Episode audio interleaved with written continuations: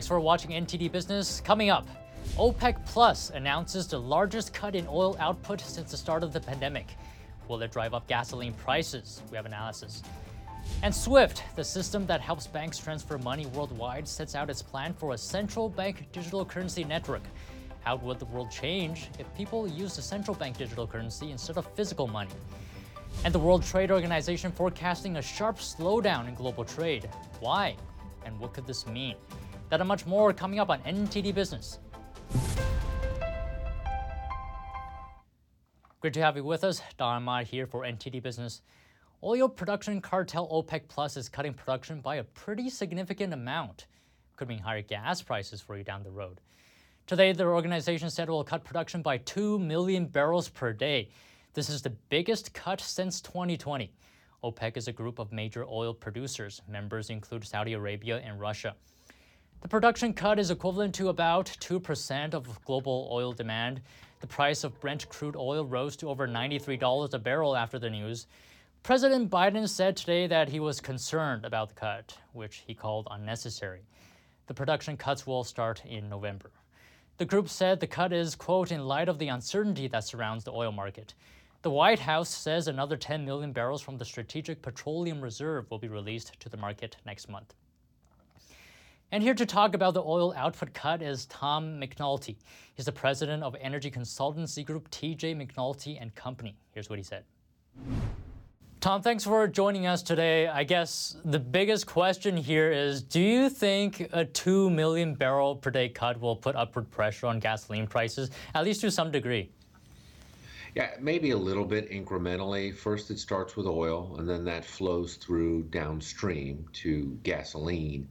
But if you'll notice, you, had, you don't have giant movements today. This has been priced in to some degree, a million barrels, maybe a million five. So two probably higher than expected, but oil didn't trade up five, six, seven, ten percent. You know, it's it's been trading up over the past several days. It will filter down into higher gasoline prices, but I think it's it's fairly incremental. So you think uh, prices at the pump will generally stay at where it is right now? Or, or, or move a little higher, but I think this was a very defensive move by OPEC and OPEC Plus to prevent a decline a much more bigger decline in crude oil prices. They're trying to hold the line.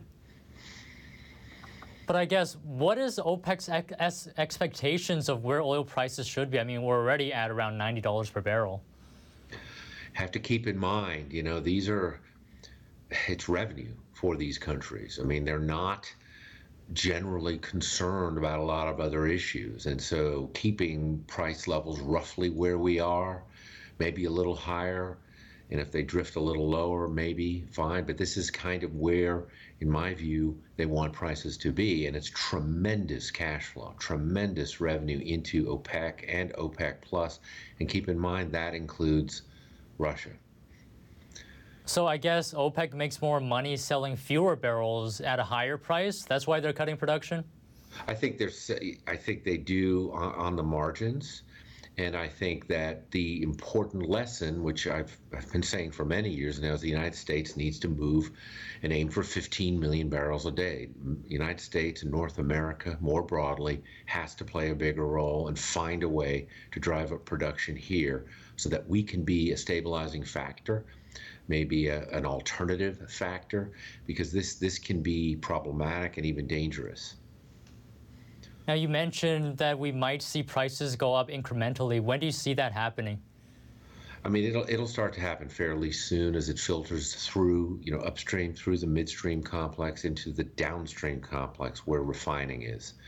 Um, but I, um, you know, I think that it, we're going to stay in this range for a while. The United States continues to release oil from the strategic reserve. I mean, that, in my view, is dangerous. We're at our lowest levels since 1984. The reserve is not designed to lower prices. You know, in an election season, it's it's it's it's a strategic national security asset, and it's being misused. All right, I see. And we have a statement today from the White House says that the U.S. is now poised to make the most significant investment ever in clean energy transition. You know, to reduce reliance on foreign fossil fuels. What's your reaction on that? Well, it, it's unclear to me what they really mean by that. So, clean or renewables, clean, natural gas is a clean energy source, so is nuclear power. And I think they have to do a better job of being clear on what they mean. Renewables means wind, solar, hydro, and geothermal, but clean can mean nuclear and natural gas. So I think that uh, there's definitely support for biofuels in that Inflation Reduction Act. So that affects the crude oil side and the, the fuel side. But I think it's a muddled strategy. And the OPEC OPEC plus move also shows that Washington was unable to have influence over the big players in the Middle East, including Saudi Arabia. Uh, they have been trying very hard to influence uh, the Saudis into not doing this, and it failed. So it's not a very good day in terms of the foreign policy professionals and apparatus in Washington. All right. Thank you very much, Tom McNulty, president of TJ McNulty Company. Pleasure speaking to you today. Always good to see you. Thank you. And the World Trade Organization thinks global trade will slow way down next year. A slowdown could reduce inflation, but it could also increase the risk of a global recession. Household demand for goods is weakening around the world thanks to soaring energy costs and climbing interest rates. Because of this, the WTO today lowered its trade forecast. It says it thinks global exports and imports will increase by only 1% next year instead of 3%. Several things are weighing on global trade, including trade tensions over the war in Ukraine and COVID lockdowns in China. Onto Wall Street. The two day rally ran out of gas today, leaving indexes lower. The Dow lost 42 points or one tenth of a percent. S&P fell 8 points or 2 tenths of a percent. The Nasdaq dropped 28 points or a quarter of a percent. The national debt has surpassed $31 trillion for the first time ever. Has been on a steep rise since the pandemic started. Here's more from NTD's Sean Marshall. The Treasury Department published data on Tuesday saying the U.S. national debt has surpassed $31 trillion for the first time in history. President Biden and Congress increased government borrowing during the COVID 19 pandemic in order to prop up the economy amid job losses and supply chain disruptions. Prior to the pandemic, at the end of 2019, the national debt stood at under $23 trillion.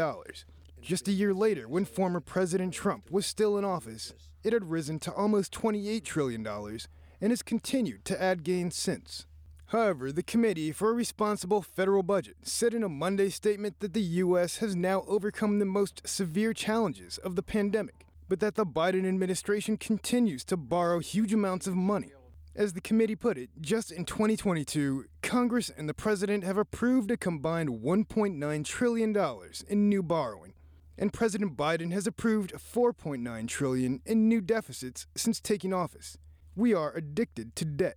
They say what's even more troubling than the debt itself is where it's heading, warning that excessive borrowing could see inflation skyrocket further and increase the national debt to a new record by 2030. They say government should commit to no further borrowing at least for the remaining three months of this year. In September, Biden pointed out how he reduced the budget deficit. We're actually reducing the federal deficit. You know how they talk about responsible debt? They, the last guy left me with a giant deficit. Well, guess what? In my first year, I reduced the deficit by $350 billion. We reached out to the White House for comment on the national debt and government borrowing, but didn't hear back before broadcast.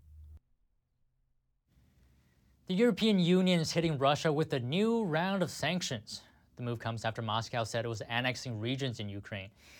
EU member countries today agreed to put a price cap on Russian oil exports. That means no transporting Russian oil by sea to other countries above the price cap. The EU hopes this will hurt Moscow's revenue streams. The new sanctions also include an extended import ban on goods like steel products, machinery, appliances, and cigarettes. Before Moscow invaded Ukraine, Russia supplied 40% of Europe's gas and 30% of its oil. But now the EU is trying to ban most Russian oil and gas imports by the end of the year. And on to today's special report. You might remember SWIFT from earlier this year when it cut off Russian banks from its network. It's a system that banks use to transfer money worldwide, and right now it's setting out its plan for a central, central bank digital currency network. 90% of the world's central banks are looking into creating their own digital currencies. Even America is developing its own right now. And with SWIFT, they may only need one global connection as opposed to the thousands we have today. So we ask the big question how would a central bank digital currency system, or CBDC system, transform the world? How would it transform your daily life, especially if everyone uses it? Some of the potential positives are that it may be faster, easier, and cheaper to transfer money, and higher money velocity is usually connected to a strong growing economy. The chief economist of the Tressis hedge fund, Daniel Lacalle, says it'll be easier to set economic policy the most important positive aspect, obviously, is liquidity. Is obviously that it uh, uh, eliminates the transmission mechanism of monetary policy that uh, currently is undertaken via commercial banks, and that uh, for central banks it would be an easy way to understand whether the increase in money supply or the reduction in money supply is having a significant impact on citizens. But Lacalle believes the negatives outweigh the positives. He says that right now, the independence of central banks is even in question. In other words, not everyone trusts them. If everyone used a CBDC, he says this would happen. The central bank would have complete and total access to all of the information of every person, and more importantly, that it can decide to inject even to take away some of that currency depending on the so called transmission mechanism of monetary policy. Therefore, what is the biggest risk of central bank digital currencies? Simply that their surveillance disguised as money. Right now, the government would need a warrant to see your bank account. But if people were using the central bank's own currency, it could see what you're doing whenever it wants to. SWIFT is also partner of the World Economic Forum. The WEF is a global organization of powerful people and companies. It wants to have the world develop in a way that promotes so called progressive goals in a more equitable, greener way with ESG priorities. Many have called it global socialism, especially after one of its members, quote, wrote an article titled, Welcome to 2030. I own nothing, have no privacy, and life has never been better. The World Economics Forum's membership roster includes President Joe Biden and European Commission President Ursula von der Leyen. We don't know exactly how close the two organizations are. The SWIFT chief technology officer has her own, her own page on the World Economic Forum website. It says she previously served on one of its councils. SWIFT also frequently cites the forum's research in the network's publications. So if a central if, if a system of central bank digital currencies is implemented and people are all using it, would the World Economic Forum's worldview influence it? Mark Fidelman says he's worried about what governments may do if people are using CBDC. He's the managing director for crypto marketing agency Smart Blocks. He wonders if they could stop him from transacting if they don't like, for example, the color of his shirt the whole point of digital currencies, at least from the beginning, was that they were supposed to be decentralized and not controlled by a bureaucratic body. That's been the basis of why it's gained, cryptocurrencies have gained in, in popularity. Yes, there are some centralized tokens, but the payment tokens, the system of money, the foundation for that should not be controlled by any other entity. I can't imagine the amount of government shenanigans that can happen if they're part of controlling this new system of cryptocurrencies. I'd be very concerned, very worried. Fidelman also thinks that governments could have other types of control over your money. They could also come out with tokens that you can only spend on certain things. For example, tokens that you can only spend on renewable energy products or projects or food. Bart Kohler, an executive at payment processing firm Paynuity, says we don't need a completely new money system. This is because he believes the system we have right now is already very good. The current players, your Visa, MasterCard, American Express, Discover, and some others, you know, they're the experts at moving money. They move money very quickly, very securely, and they've been doing it for a long time. He believes SWIFT's plan could be incorporated into the existing system, not replace it. And as Swift CBDC system develops, it will be able to transfer money between more than 200 countries. People will be able to exchange normal fiat currency for CBDC and vice versa. 14 central and commercial banks, including France's and Germany's central banks, are working with SWIFT to make the system a reality. And moving on, some people turn to social media when searching for financial advice, but NTD's John Marshall looks into why this practice can be risky.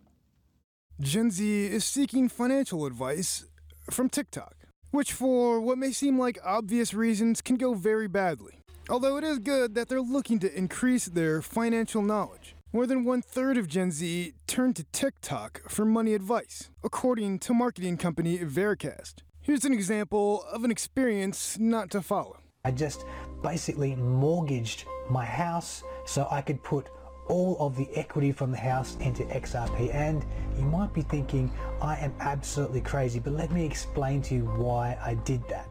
We look for advice from experts with jobs or professional backgrounds in the fields under discussion, like Ted Rossman of Bankrate.com, who had this to say when I mentioned that video. I think it comes back to that old advice about like just because you saw it on TV or you read it on the internet, that doesn't necessarily make it true. You know, I think that you want to be your own advocate. There's really no single source of truth for financial advice. I asked Rossman if there's a safe way to search for financial advice for those who maybe can't afford an advisor. It varies. You know, even people that have made a living and made a tremendous following with financial advice. I'm thinking people like Dave Ramsey and Suze Orman and you know all these kind of financial gurus. Sometimes they offer good advice, but it doesn't always apply to everybody or maybe not everything that they say is is the ideal fit for you. Here's what a couple of young adults had to say when i asked if they would take financial advice from social media.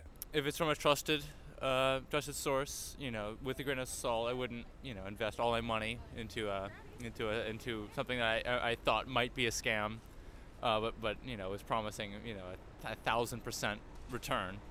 But you know, I, I, would I would look into anything that was said. Um, no, probably not. I asked Hope who she would take financial advice from. I guess a financial analyst. I don't know, someone not on TikTok. Sean Marshall, NTD News. And Spotify says it has acquired Kinzen. This is a firm that has helped it identify harmful content on the platform.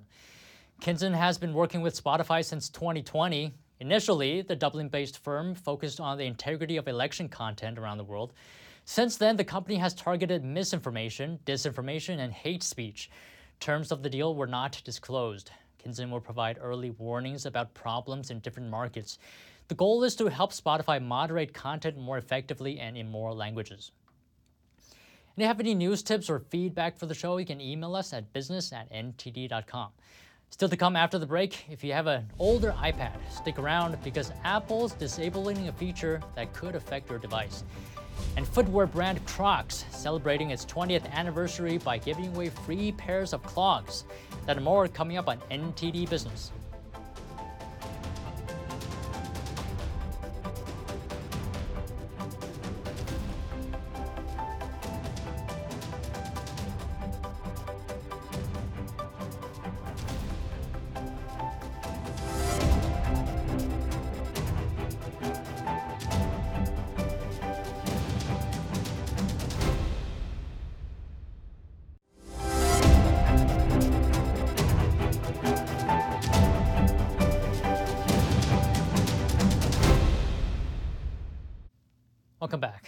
If you have an older iPad, you better keep your existing cell plan for it or stay near Wi-Fi.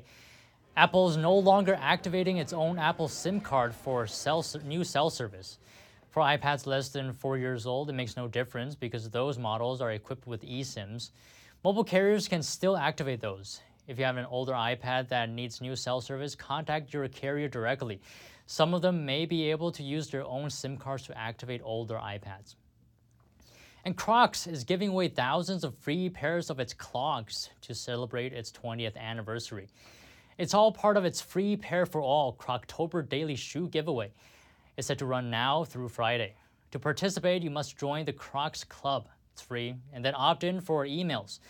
Crocs were first released in 2002. The shoe brand got a resurgent bump during the pandemic. The company reported record revenue in 2021 of $2.3 billion. And James Bond, the martini drinking, tuxedo wearing British secret agent, celebrates 60 years on the silver screen. The next actor to take on the iconic role has big shoes to fill. NTD's Colin Fredrickson has the story.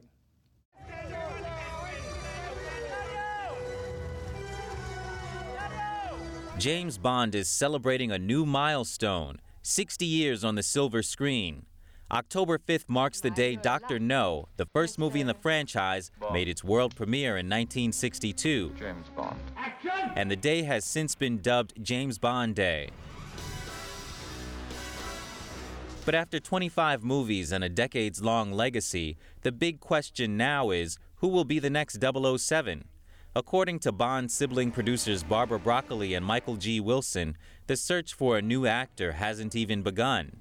We haven't really even begun to think about the casting because what we have to do is start a whole new reinvention, um, which is what's exciting about being at this place now. With Daniel Craig's final outing as the suave super spy in No Time to Die, fans have been speculating wildly about who would be cast in one of Hollywood's most sought after roles. Broccoli and Wilson say choosing the right actor has been paramount to the franchise's success. Thank goodness, you know, they cast Sean Connery originally because I think if mm. if it had not been him, who knows whether we'd still be here 60 years afterwards. And um, each one of the actors has, you know, transformed the, the series in a new direction, kept them fresh and relevant for the time. So uh, I think the actors are the key to to the success of the film, and you know, and also, obviously also the all the other talent that that all comes together to make these films. I mean, if you look at the actors who portrayed Bond, it's very hard to pin down any common characteristic. And the secret to the martini drinking, tuxedo wearing British secret agent's longevity? I mean, the reason why we're here for 60 years is because of all the audiences and the fans that have supported these movies. And so, you know, we try to make them as best as we can, and we're really, really thrilled to be here celebrating the 60th. And that's all from the NTD business team and myself, Don Ma. You can follow me on Twitter too. And if you have any news tips or feedback for the show, you can email us at business at ntd.com. That's all for today. Thanks for watching, and we'll see you tomorrow.